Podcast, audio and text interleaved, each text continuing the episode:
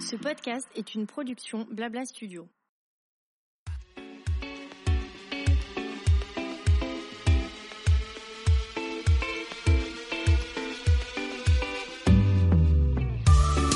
Bonjour à toutes et à tous et bienvenue dans mon émission Julia Donoton.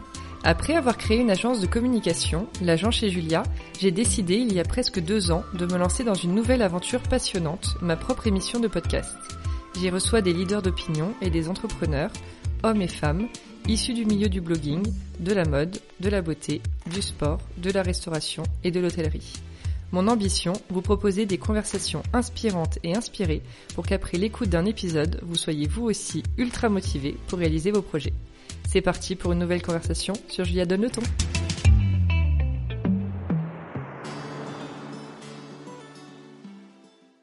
Hello à toutes et à tous Nouvel épisode dans lequel on va parler de nouveaux bijoux, mais cette fois-ci avec Titia, la fondatrice de la marque Titia Ravi, qui va nous parler de ses inspirations et sa fascination pour la culture hindouiste qu'on retrouve bien sûr dans ses créations. Hello Titia Salut Julia Et merci d'être avec nous Merci de m'avoir invité. Alors j'aimerais bien, comme d'habitude, pour commencer, que tu te présentes en quelques mots. Alors je m'appelle Titia, j'ai 37 ans, je suis mariée, j'ai deux enfants, avec un nouveau-né qui a 7 mois, et dont la première a 6 ans. Donc j'ai bien attendu Ah ouais. de remettre, de remettre, euh, De Le remettre le couvert. couvert. Alors raconte-nous un petit peu comment tu en es venue à créer ta marque. L'histoire est un peu longue. Je crois que j'ai eu deux vies. Ouais. Ma première, c'est chez Brand Bazar, un multimarque, Que je connais bien, ouais. prêt à porter dans le sixième. J'ai fait toutes mes armes là-bas. Je suis rentrée euh, chez eux en tant que stagiaire. J'avais un stage de deux ans. J'y suis de restée. deux ans Ouais, J'étais en alternance euh, BTS Ah Action commerciale. À l'époque, ça s'appelait comme ça. Ok. J'y suis restée deux ans et finalement, j'ai quitté euh, la boîte 14 ans après. Ah oui. Donc j'ai dirigé euh, tout le bateau. C'était une boutique familiale. J'ai été directrice, donc je gérais les équipes de vente, je gérais euh, la clientèle, l'après euh, qui se déroulait au moment des achats. Je gérais tous les fournisseurs. Je passais ma vie entière là-bas. Donc ça a été long. Ça a été euh, une expérience génialissime. Je vivais pour mon boulot, clairement. Hmm. Je me levais brand bazar, je déjeunais brand bazar, je, je faisais tout brand bazar. Comme si c'était à toi au final. Et ben, je me, je me suis approprié la boutique. Ouais. C'est pour ça que j'ai mis du temps à, à, à les quitter. Ouais. C'était vraiment chez moi. Mais après tu t'y sentais bien. Je m'y sentais très bien. Je suis très proche des deux boss, qui sont des gens de ma famille maintenant. Mhm. C'est elles qui m'ont présenté mon mari. D'accord. Et euh, on arrive au moment où je rencontre euh, Niven, qui travaillait avec nous. Ok. Il représente une marque, une maison française. Et on était ses clients. Elles me l'ont présenté, gros traquenard. Je tombe amoureuse de lui, je me suis mariée avec lui. J'adore le gros traquenard. Gros traquenard. Et euh, avant de me marier, ça devait pas se faire comme ça, mais ça s'est fait comme ça finalement. Euh, je suis tombée enceinte très tôt. J'avais 30 ans. Ça faisait trois ans qu'on était ensemble, deux ans et demi, trois ans. Je savais déjà ce que je voulais. Être mariée à 30 ans, avoir un enfant, avoir une maison que je n'ai pas hein, du tout. Donc ça s'est fait comme ça. On a eu Sacha. Ouais. Et avoir un enfant et un boulot qui te prend toutes tes journées entières, c'est compliqué. Mhm. Même si je suis pas maman gaga, maman poule, je ne la voyais jamais. Et arrivé au moment où elle ne me reconnaissait plus, le Ah soir quand je rentrais. Ça, ça Parce que euh, je quittais la maison euh, tôt le matin, il y avait sa nounou qui arrivait, et je rentrais le soir à 20h, 20h30, elle ne me reconnaissait pas. Ni sourire, ni euh, les bras levés, rien du tout. Et là, je me suis dit, ok, Mm. il faut que je fasse, euh, je, Fasse quelque je- je chose. fasse autre chose, que je me comporte autrement, sinon je, je, je vais perdre ma fille, en plus avec qui je n'ai pas eu les liens euh, maman-enfant tout de suite. Elle est née prématurée, du coup elle a été euh, séparée de moi très vite, à la naissance. Donc j'en ai parlé à Niven, j'ai dit que peut-être que je voulais changer de vie, et je lui ai parlé de ma passion pour la première fois. Ma passion c'était les bijoux. Mhm. Je suis née euh, de parents cambodgiens, donc ma mère cambodgienne, que j'ai toujours vu parer de un milliard de bijoux.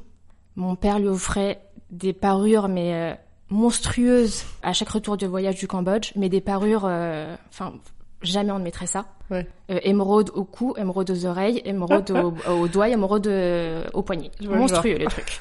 Euh, J'ai toujours trouvé ça moche jusqu'à il y a quelques années. J'ai Mm. envie de faire comme elle aujourd'hui. Je m'en excuse, maman. Donc je lui ai parlé de, ce, de cette passion que j'avais. Je dépensais déjà beaucoup d'argent dans les bijoux, comme dans les chaussures ou comme dans les sacs, mais le bijou c'était dingue. Euh, J'étais presque nos limites, toujours proportionnel à ce que je gagnais, hein, bien entendu. Oui. Euh, en sachant que j'avais une nounou à payer tous les mois. Et donc là, euh, Niven, qui est toujours plein de projets, qui tire tout le monde vers le haut, m'a gentiment dit, ben c'est simple, tu vas quitter Brand Bazar, ça va être très compliqué, ça va être très dur, mais tu vas quitter Brand Bazar et tu vas faire ce que tu as envie de faire. Et tu vas mener la vie euh, dont tu as besoin aujourd'hui pour être en total équilibre avec toi-même, avec ta famille et, euh, et avec ton métier. On adore les maris comme ça. Ah, il est génialissime. Franchement, je vous le prête quand vous voulez. Moi, je suis très, très Ah, ouverte. Donc, je soumets cette idée à, à mes patronnes, qui acceptent sans l'accepter, mais qui acceptent quand même parce que je suis leur fille adoptive, donc elles n'ont pas le choix. Je quitte Brand Bazar. Donc là, euh, j'ai euh, un an et demi de dépression, parce que Ah oui. je ne suis plus chez moi. Ma maison me manque, Brand Bazar me manque. Mes patronnes me manquent, euh, euh, le fait qu'elles me gueulent dessus me manque, le fait que je leur gueule dessus me manque, tout me manque. Donc là, ça va plus du tout. Je pense aux bijoux sans y penser. Niven me met une pression un peu au départ. Il voit que euh, je suis pas à l'aise et très gênée parce que euh, je me demande si j'ai bien fait de quitter Brand Bazar pour aller faire des bijoux. Et euh, donc pendant deux ans, je suis en dépression, mais j'essaie de profiter de la vie. Donc j'arrête avec la nounou parce que j'ai plus de boulot, donc j'ai plus d'argent. Alors je peux plus payer la nounou, donc euh, je, je garde Sacha moi-même jusqu'au moment où je trouve une place à la crèche. Et là, je m'en vais en vacances tous les mois avec mes copines et avec mes copains, sans mon mec et sans mon enfant. Et là, je vis pleinement ma vie euh, dont j'avais besoin aujourd'hui à ce moment-là. Et toujours cette histoire de bijoux me trotte dans la tête. J'essaie de euh, j'avais quelques pierres à la maison, quelques perles, j'essaie de monter des choses et euh, finalement euh, c'est une histoire où il y a ni queue ni tête quoi. Il y, a- a rien qui se passe. Il y a juste des, des, des colliers qui sont dans mes mains, ça ne veut rien dire. Et en fait, Niven, il a un vrai métier dans la vie, il est chef de collection de chaussures. Et donc deux fois par an, je le vois faire ses collections de chaussures. Et il me répète sans cesse, Titia, si tu n'as pas d'histoire, tu n'as pas de collection. Tu n'as pas de collection, tu n'as pas de marque. Si t'as pas ça, je ne t'aiderai pas. Et si t'as pas ça, je t'empêcherai de faire quoi que ce soit. Faut être euh, authentique, faut raconter une vraie histoire, faut avoir vécu quelque chose, et pas un, un projet hyper Oui, fake, créer pour euh, créer. euh. créer pour bon créer conseil, et se hein. casser la gueule, euh, genre euh, un an après. Ok, donc moi j'attends que le truc m'arrive. Il se passe rien, je pars en vacances, euh, je, vais skier, je vais à Marrakech, je me fais kiffer. Je mange parce que j'adore manger, je vais au resto, bref. Un jour, soudainement, quelque chose de tragique arrive dans notre famille. Niven perd ses deux parents, la même année, en 2016. Donc Sacha avait un an et demi. Il perd euh, sa mère et six mois après, son père. J'ai jamais été confrontée moi à la mort. Je n'ai jamais perdu personne, Niven non plus. Ça a été un choc terrible parce que euh, j'ai eu en face de moi une personne euh, presque méconnaissable Mm. qui avait complètement changé parce qu'il était bah, choqué en fait. J'arrivais pas à gérer ce truc, euh, j'arrivais pas à gérer Niven, je savais pas comment le consoler ou ne pas le consoler, je j'avais pas les mots justes pour euh, l'apaiser. Il est euh, assez fort pour ça, pour s'aider lui-même et assez entouré. J'ai fait ce que j'ai pu. J'y suis pas arrivée finalement, je crois pas. Mais j'ai toujours été là quelque Oui, part. t'as été là. Voilà. Du coup, j'ai été confrontée euh, à des cérémonies religieuses. Les parents de Niven sont euh, mauriciens d'origine indienne, D'accord. d'Inde du Sud. Et on a été confrontés à des cérémonies religieuses. C'était folklore le truc, vraiment. Mm. C- C'était même pas des obsèques, c'était... euh, C'était un carnaval. Les gens étaient de bonne humeur, bon, on pleurait quelques fois, c'était très joli à voir, il y avait un prêtre qui avait plein de colliers autour de son cou, euh, il faisait des, des, des prières, des incantations avec des noix de coco, euh, des épices, il y avait des fleurs partout, et euh, moi je suis catho, donc chez moi quand on enterre on est en noir, hein. Ben, eux ils sont en blanc, en couleur, blanc, euh, Mais c'est parce que la mort dans la religion hindoue ne veut pas du tout dire ce que veut dire la mort dans la religion catho, par non, exemple. la mort chez eux c'est... euh, C'est on, la les, résurrection, on les prend par la main et en fait on les amène au paradis. Et- Et la et c'est- réincarnation. les- la hein. réincarnation et c'est une nouvelle vie pour eux et c'est hyper joyeux finalement. C'est ça. Donc pendant ces cérémonies, euh, avec toutes ces couleurs, moi déjà je suis déjà euh, très attirée par l'Inde, par les couleurs, par les prints, par la bouffe au début. Et euh, chez moi, euh, c'est tout plein d'imprimés indiens, de tout, mais depuis que j'habite seule. Mes rideaux sont en, en imprimé Cimarran, ma table est avec une nappe Cimarran, toutes les couleurs, euh, c'est le bordel. Et je suis très attirée par ça depuis très très très très longtemps. Et quand je vois tout ce qui se passe pendant la cérémonie, là je me dis ok, je crois qu'il se passe un truc. En Mm. fait, mes, mes beaux-parents ils sont pas partis pour rien. Je crois qu'ils sont partis pour que euh, je monte ma marque de bijoux. Pour que je trouve mon inspiration. Ouais. que je trouve mon histoire. Surtout mon histoire. Et euh, j'ai commencé à prendre une feuille, un papier, un crayon et j'ai commencé à dessiner mes colliers avec les couleurs. Je savais quelle pierre utiliser pour ce collier, quelle association de couleurs j'allais faire. Et tout ça, ça s'est fait euh, juste pendant euh, les cinq heures de cérémonie. J'avais honte parce que j'étais vraiment de côté sur la table pendant que tout le Mm. monde priait et avait les larmes aux yeux. Et moi, je dessinais tranquillement dans mon coin. J'avais juste hâte que ça se finisse pour que je raconte à Niven ce qui s'était passé dans ma tête. Et quand je lui ai expliqué tout ça, écoute, je crois que je l'ai un peu guéri. Il était tellement content, joyeux et euh, tellement fier de moi en se disant mais ok ma meuf euh, elle a quelque chose dans le crâne et euh, vraiment tout ce que je dis elle écoute quoi. donc ça c'est la fameuse histoire, mais il fallait euh, je voulais aussi que donc Sacha qui était absente ces moments-là parce qu'elle n'avait que un an et demi et je voulais pas qu'elle absorbe toutes ces émotions. Il y en avait trop à son âge. Donc on l'avait laissée à, à l'écart chez mes parents. J'a- j'a- J'avais pas envie qu'elle oublie ses, ses- ses grands-parents qu'elle n'avait pas vu très longtemps dans sa vie finalement. Mhm. Et donc j'ai décidé, avec Niven, avec son accord, de créer une collection héritage pour ma fille et de lui expliquer tous les jours pourquoi je fais des bijoux, pourquoi je fais tel collier, pourquoi je les nomme comme ça. Chaque bijou a un, a un nom de divinité.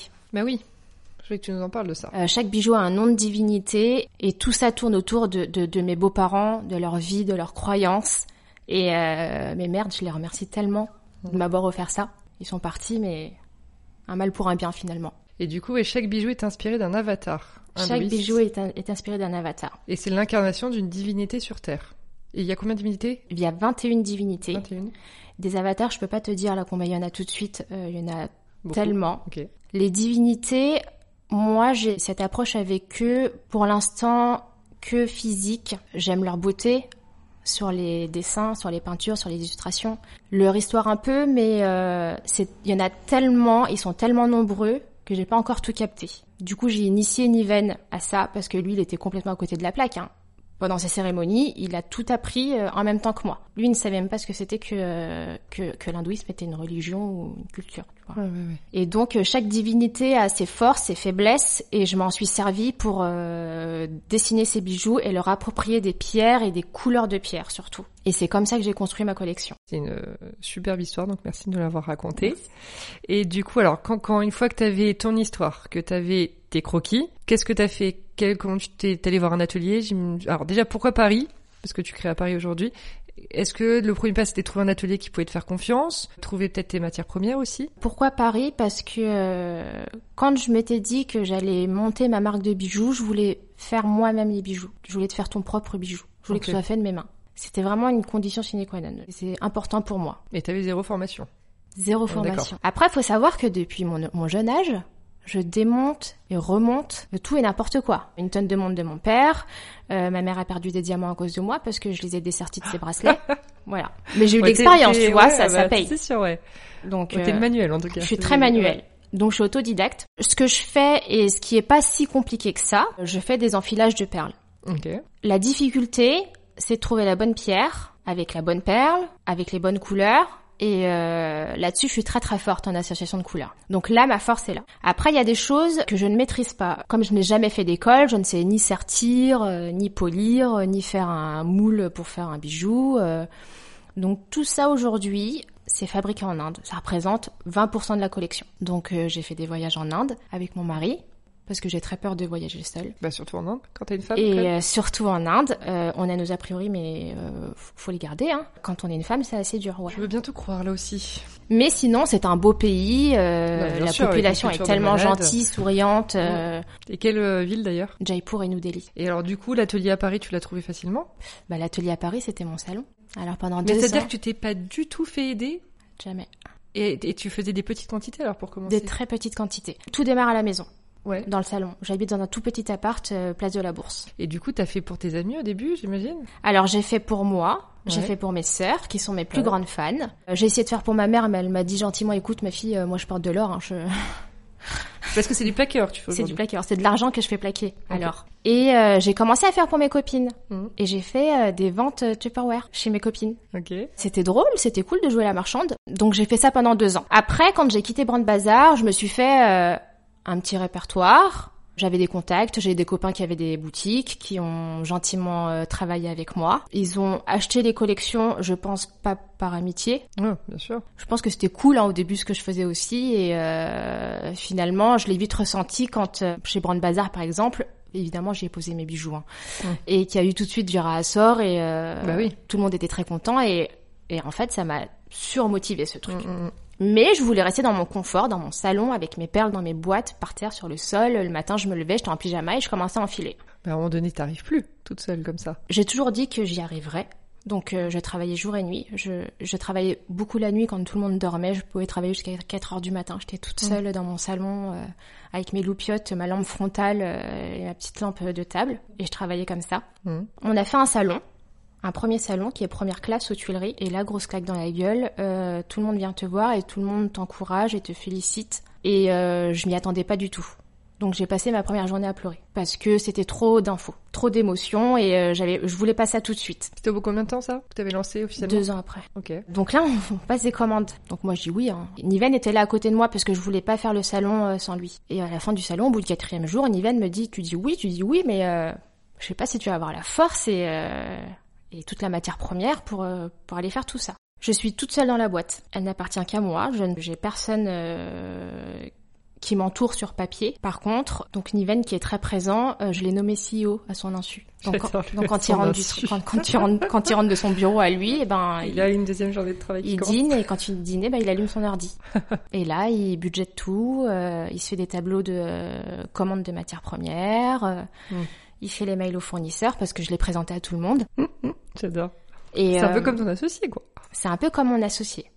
C'est mon associé. C'est Ouais. mon- franchement, c'est mon partenaire. Bah ouais, ouais. C'est mon partenaire de vie, c'est mon mm. partenaire de, de bijoux, de tout. euh. En plus, ce qui est génial avec lui, c'est que j'ai un mari qui travaille dans la mode, donc qui est un peu une fille, qui est plus fille que moi d'ailleurs. Bah oui, et puis Et- qui comprend tout. Mais il comprend tout, mais euh, c'est- comment ça fonctionne. Mais oui, le pauvre, euh, il travaille avec moi euh, sans que je le nomme sur papier. T'as eu du coup tes premières commandes au salon. Et là, j'imagine que t'en as eu du coup beaucoup, comme tu me disais. J'en ai eu pas mal et euh, là j'appelle mes fournisseurs en disant bon bah euh, les mecs euh, j'ai fait un salon, c'était plutôt pas mal, euh, les gens sont contents, donc je suis contente, donc vous allez être contents, on va travailler ensemble pour de vrai, on va faire des quantités. euh. J'avais pas l'habitude d'acheter en grosse quantité. Alors comment t'as géré seule toutes ces quantités à produire? Alors la première année euh, j'ai pas dormi. J'ai Beaucoup de pas dormi, quand même. Ouais, j'ai pas dormi. Je suis restée à la maison, euh, ni j'ai pris ma douche, ni euh, je me suis euh, changée, euh, maquillée, rien. J'ai fait des bijoux tous les jours pendant, euh, je sais pas, 5-6 mois. C'était monstrueux pour euh, moi et ma petite personne. Bah ouais. Euh, J'ose pas imaginer le nombre de pièces que t'as dû faire en 5-6 mois, mais vu que Et- t'as dit oui à tout le monde. J'avais dit ah oui, j'ai dit oui à tout le monde. Et il y avait le surtout. bon marché dans ce lot-là? Pas encore. On était en train de discuter avec lui à ce moment-là. D'accord. Mais euh, j'ai tout fait toute seule. J'étais obligée de toute façon d'honorer toutes les commandes. J'avais Bah oui, déjà oui. dit oui. euh, J'avais Ah déjà bah, envoyé sûr. toutes mes confirmations de commandes et euh, on n'a qu'une parole, hein, sinon. euh, Évidemment, non, bah, c'est le jeu dans le... Sinon, on fait plus confiance. sûr, bien sûr. Donc, euh, j'ai- tout fait. Franchement, je, je dormais plus. euh, j'ai fini ma dernière commande avec un japonais qui m'a commandé 1500 pièces. Mmh. Ça a été la révélation chez moi. Donc, j'avais 1500 pièces à faire. J'avais demandé à ma petite sœur de venir m'aider. Donc, elle venait le week-end. Elle enfilait des perles avec moi et euh, Niven, quand il rentrait du, du, du bureau le soir, je lui demandais de m'enfiler euh, chaque pierre à chaque créole pour faire des boucles d'oreilles. Donc, lui, il en avait, je sais pas, 400 à faire. Donc, arrive le jour où je clôture cette commande. Je compte trois fois. Donc, c'est 1000, euh, Ah bah oui. c'est 1500 pièces. Oh, mais rien que de compter, j'ose même pas imaginer. C'était terrible. 1500 Oh. C'était terrible. Euh, mon carton pesait, je sais pas, 30 kilos, avec les pochons euh, et Bah tout. oui, oui. Euh, j'ai fermé le carton, je me suis mise à pleurer. Euh, J'ai dit plus jamais. Ah bah ouais. Donc ce que j'ai fait, c'est que j'ai cherché des monteurs, des monteuses et des monteurs, des enfileuses, pour pouvoir m'aider à faire la prod. Parce que euh, En plus, ce qui est rigolo dans ton histoire, c'est que t'as quitté Brand Bazar parce que c'était, t'étais, j'ai l'impression que tu te mets vite à fond, en fait, dans les choses, et qu'il y a vraiment ce truc de je fais toute seule, et je vais jusqu'au débordement, et après, je trouve une solution. je vais toujours jusqu'au débordement, Mm. toujours. Mais je sais qu'au moment où je vais pleurer, c'est le déclic est là. Ouais. J'ai besoin de cette limite. Ouais. Bon, après, voilà, c'est une façon Donc tant de- que j'ai pas pleuré, euh, je peux continuer. Et alors, comment tu trouves, même encore aujourd'hui, tes inspirations? Comment t'arrives à te renouveler? J'essaie de me renouveler, mais je reste toujours dans ce que j'aime et dans mon ADN. Je crois que mes bijoux sont vite euh, reconnaissables. Oui. Parce que j'aime cette euh, mixité de couleurs entre elles. euh, je- je- quand, quand je m'habille, je, je suis un- je suis un clown et euh, je l'assume complètement. Et c'est pareil pour les bijoux. Et aujourd'hui, là, je viens de finir ma nouvelle collection il y a quelques jours. J'ai du retard, je sais.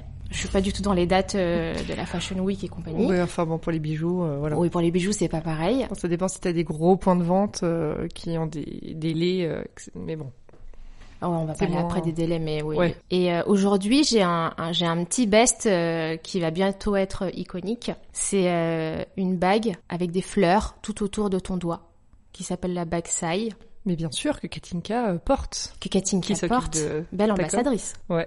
Et en fait, euh, cette fleur, j'avais juste commencé à faire cette, cette bague fleur. J'ai vu euh, cet engouement pour cette bague, qui est mignonne hein, finalement. Et j'en ai fait euh, bah, des boucles d'oreilles, un jonc, un petit bracelet, un collier, un sautoir. Et j'ai- posé ma nouvelle collection dessus. Parce que euh, cette fleur m'a beaucoup inspirée et je pense que mes clientes attendent ça de moi. Que je pousse euh, le truc à fond. Que je m'arrête pas à ça- juste à cette bague fleur. Ah bah oui, oui. Et les inspirations viennent toujours de cette même personne qui est ma mère. Je vais vous raconter un peu euh, ce que j'ai vécu dans mon enfance. Le week-end, ma mère allait dans des balles dansants. On appelle ça des soirées chez nous. Mais à l'époque, on appelait ça des balles. Donc le samedi soir, elle se préparait avec mon père, elle mettait ses bigoudis, elle se faisait ses boucles, elle mettait ses robes dégueu, en soie gaufrée euh, avec du lurex à fond, euh, elle mettait ses parures. Donc chaque parure allait avec chaque robe, toujours dans la même couleur. Forcément. Ma mère avait des longs ongles à la Beyoncé. Elle peignait ses ongles de la même couleur que sa parure et son vêtement, bien évidemment. C'était horrible. Et aujourd'hui, j'aime tellement, je regarde des photos d'elle et je me dis, mais elle, c'est génial ce qu'elle a fait, Bah ce qu'elle m'a appris et, Ouais. euh, et euh, je me remémore tous ces bijoux qu'elle a ou tous les bijoux que j'ai cassés. Et elle a toujours eu des. euh, ma mère, sa couleur préférée, c'est le fuchsia. Faut assumer. Ouais. Elle avait une veste en cuir longue fuchsia. Et euh, aujourd'hui, j'adore le rose. Bah ouais. Aujourd'hui, j'adore le rose. J'utilise une pierre très fréquemment dans mes collections qui est euh, la rubellite, euh, qui fait partie euh, de la tourmaline. Et cette rubellite, elle a une couleur rose éclatante, mais un gros fuchsia, euh, fuchsia cagole. Mm. Elle est comme ça, la pierre. Et, et j'adore tout ça. Et en fait, je crois que tout vient de ma mère. hein. J'adore, je trouve ça trop Je l'ai cool. tellement méprisée, la pauvre. Et euh, aujourd'hui, je copie, quoi. Mais non, mais on a tellement des goûts qui changent euh, au, fur- au, fil des années. Bah, on vieillit, en fait. Et en vieillissant, complètement. Mais je vois très bien ce que tu veux dire. Il y a vraiment ce cliché. De toute façon, les bijoux de grand-mère, je veux dire, je pense qu'on on en porte toutes. Parce que finalement, c'est déjà ça, il y a le côté transmission, qui est génial. Et puis parce que ça revient un peu, euh, même si j'aime pas le mot à la mode ou tendance, mais il y a vraiment ce truc de, comment dire, de symbolique aussi. Mais complètement. Là aujourd'hui, euh, j'ai- pas de bague au doigt. J'ai une bague avec des gros diamants. C'est la bague de ma mère que je lui ai Mm. piquée euh, quand j'ai accouché. Je, je me suis appropriée en disant que c'était un cadeau de naissance, mais euh, elle a qu'une envie, c'est de la, de la récupérer. Mais euh, il y a dix ans, euh, j'aurais craché sur cette bague. Bah oui. Euh, C'était pas ton goût. C'était pas du tout toi, mon goût. Euh, Il y a des grosses pierres qui brillent et euh, finalement, je, je commence à, à venir vers ça et, Mm, mm. et j'assume complètement quoi, bah, tu fais bien. d'être la fille de ma mère.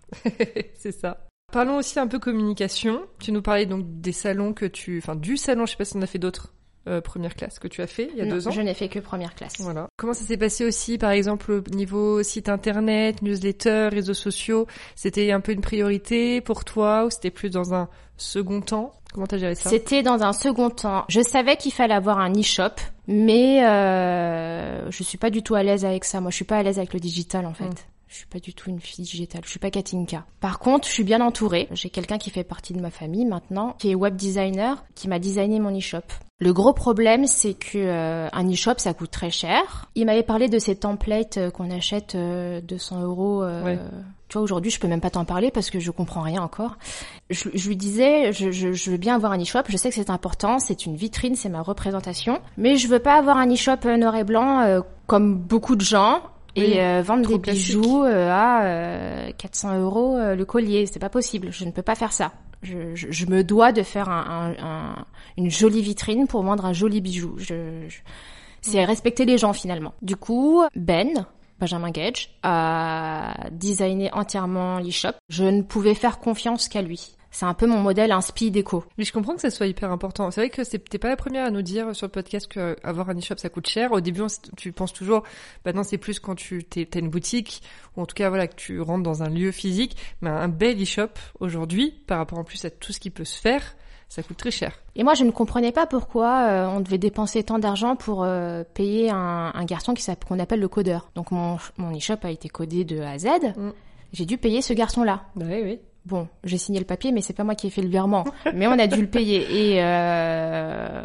oh, aujourd'hui, j'admets que c'est beaucoup de boulot. C'est euh... et puis il y en a pas. Enfin, il y en a pas beaucoup. Et après, il y a le codeur et il y a celui qui va te faire toute la partie euh, créa, créa en fait. Ouais, plus design. Le DA. Qui vraiment va être très sur mesure. C'est ça. Euh, voilà, dans ton ADN. Et c'est hyper important, comme tu C'est très, très, très important. Mais c'est marrant que tu parles de respect de la clientèle. Je crois que tu es aussi très transparente avec tes clientes et que tu ne leur vends pas quelque chose qui ne pourrait qui pourrait ne pas leur aller. Je ne peux pas. Euh, je sais mentir quand euh, je dois mentir à mon mec parce que j'ai dépensé euh, 1500 euros dans un sac et qu'il faut pas que je le monte tout de suite mais que dans deux semaines.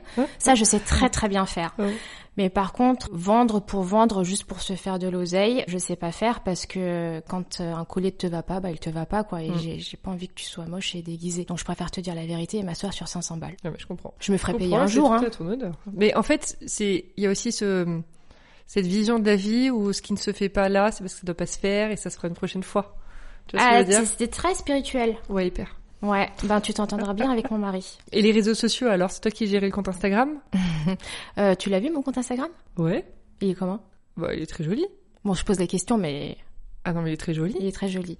Alors, euh, gros questionnement sur mon compte Instagram. Je le gère moi-même. Je crois que ça se voit. C'est un, ça peut être un statement, c'est-à-dire tu dis voilà, c'est la créatrice derrière le compte Instagram. C'est parce qu'il y en a qui nous disent c'est quelque chose qui est hyper important pour moi que j'ai du mal à lâcher, donc ils peuvent encore le gérer après euh, 10 ans euh, de boîte, tu vois. Et il y a d'autres qui disent ah non ça j'ai délégué tout de suite parce que c'est pas mon truc, je suis pas à l'aise. Je ne pourrais jamais lâcher mon Instagram parce que déjà j'ai des amis qui me parlent sur ce compte et euh, il y a des choses mm. qu'il faut pas que ça sache. Il y a des secrets. Donc je demande à mon mec de pas regarder les messages quand il est dessus. Ok.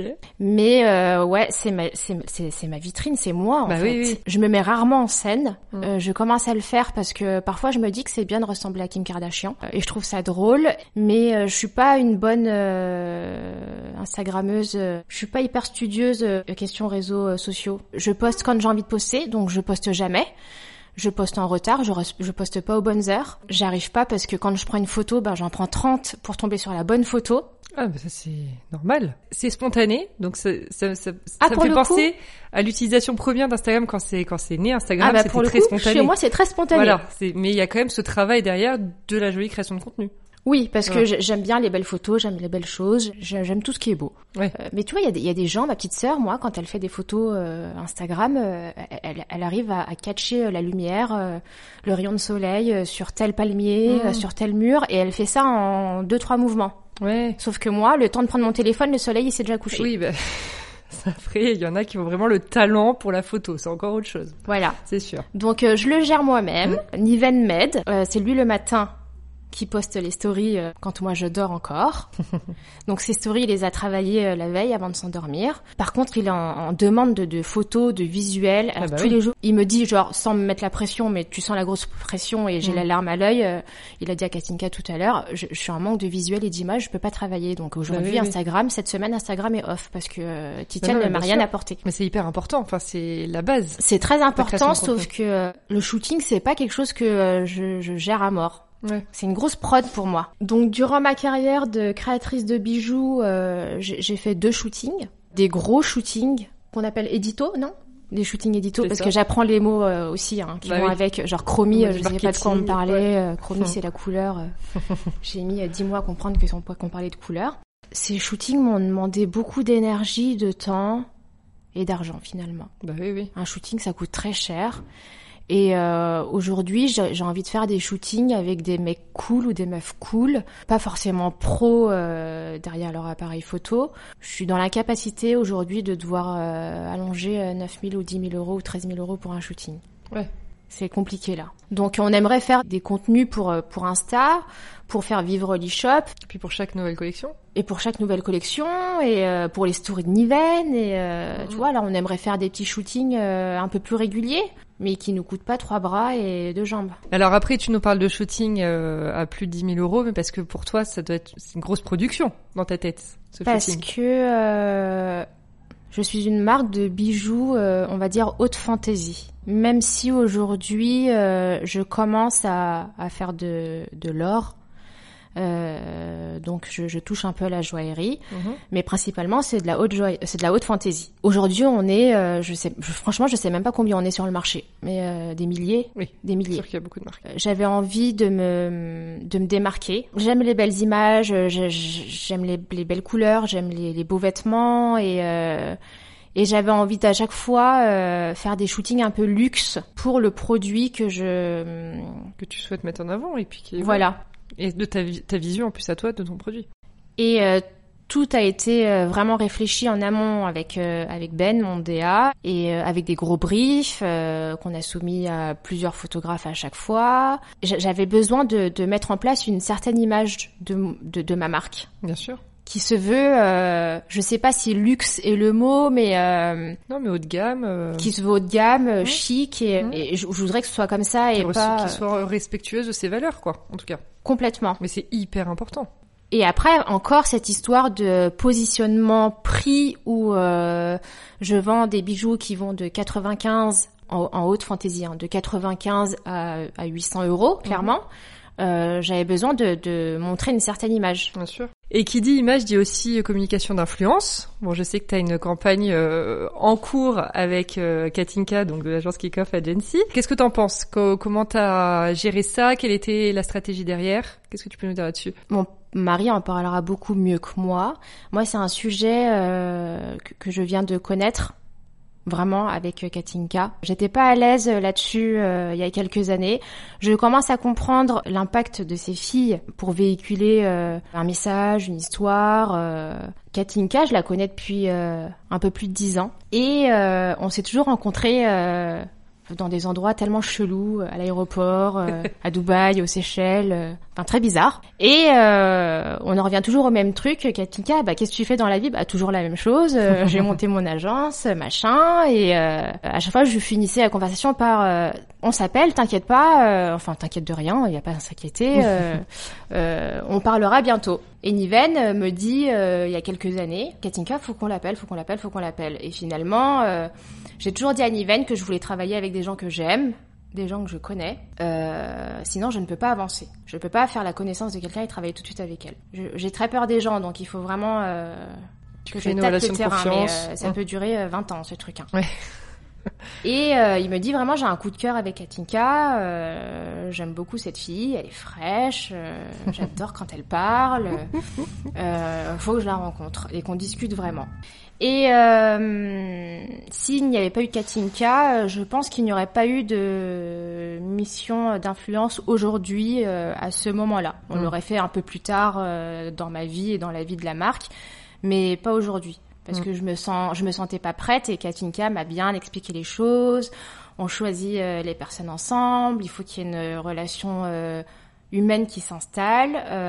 J'ai rencontré une fille virtuellement.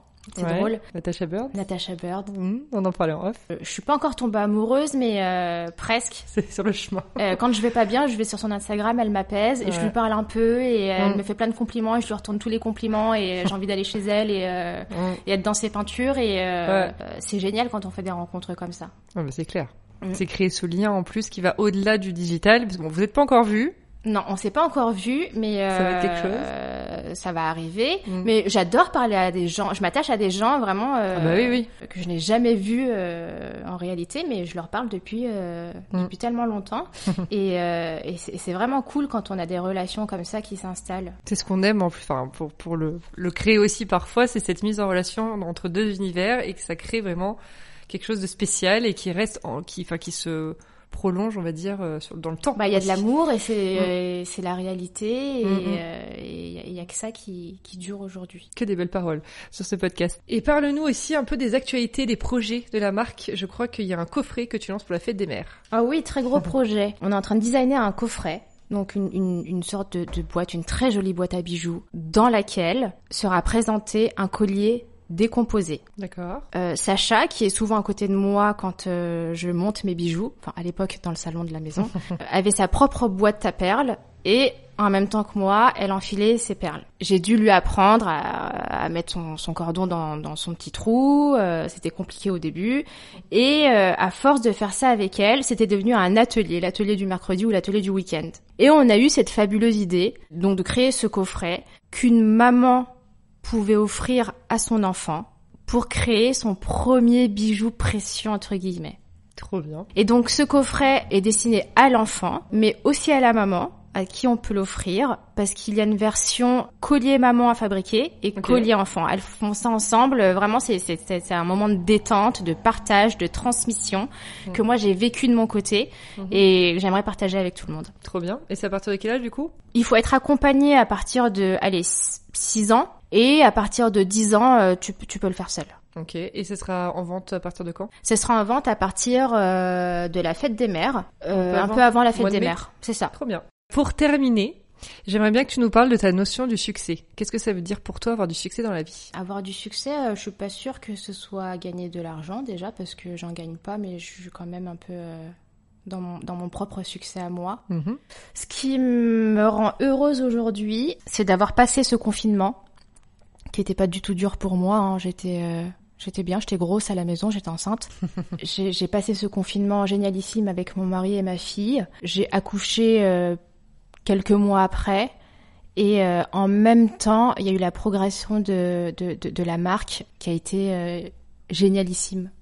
En réalité. final, La marque n'a pas trop souffert du Covid, tu dirais Avec le petit Euh, recul qu'on a? Non, elle a pas, elle a pas souffert. J'ai, on a eu des complications, Des retards des gros retards, des, des gros ta- retards de livraison de ma part, des gros retards de livraison sur les matières premières.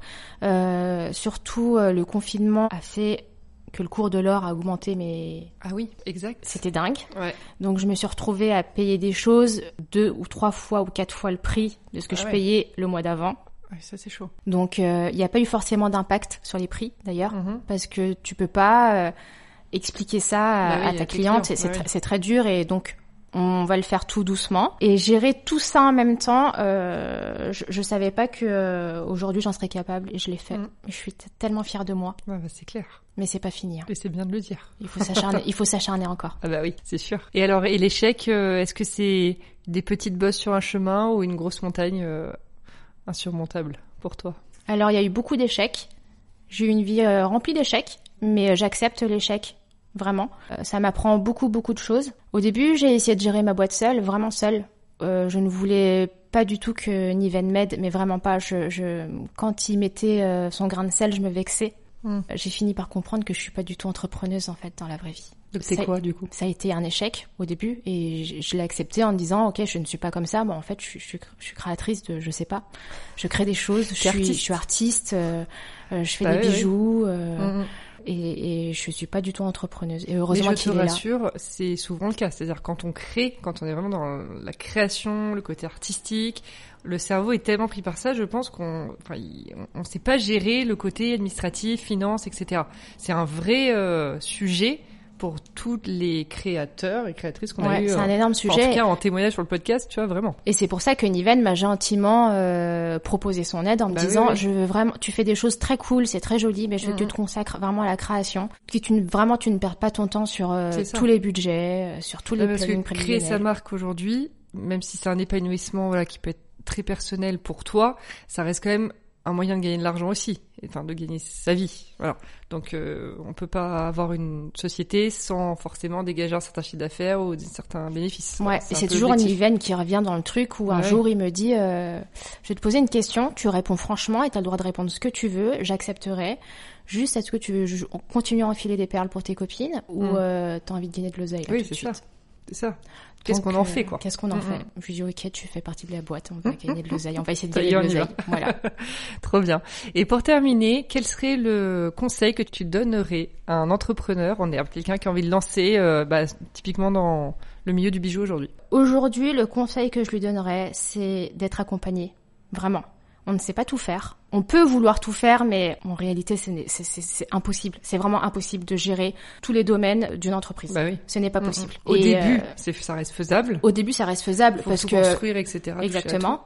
Mais après, euh, quand quand, tu grossis, euh, ben euh, la compta, tu sais pas la faire finalement. Euh, Bah tu oui, sais oui. compter, oui, tu sais compter quand tu dois acheter trois pommes, mais tu sais pas compter vraiment quand tu dois payer ta TVA. Les tableaux Excel, les, ouais, les Ouais, fournisseurs, tout ça, ouais. tu dois être accompagné pour plein plein de choses et en fait j'ai un entourage je suis hyper bien entourée j'ai quelqu'un qui est proche de moi qui à chaque fois est là pour un domaine hyper spécifique donc euh, je suis toute seule dans la boîte Mais tu as plein de collaborateurs. mais euh, je suis accompagnée euh, d'une dizaine de personnes Mm. qui posent gratuitement pour moi hein. c'est du bénévolat mais c'est comme ça qu'on s'entraide Bah oui. Eh ben super. Merci beaucoup Titia. C'était hyper merci à intéressant. toi j'ai passé un bon moment Ah bah, je suis contente. Merci. Et je mettrai évidemment toutes les infos sur la marque euh, en légende du podcast pour qu'on puisse te retrouver facilement. merci beaucoup À très vite. salut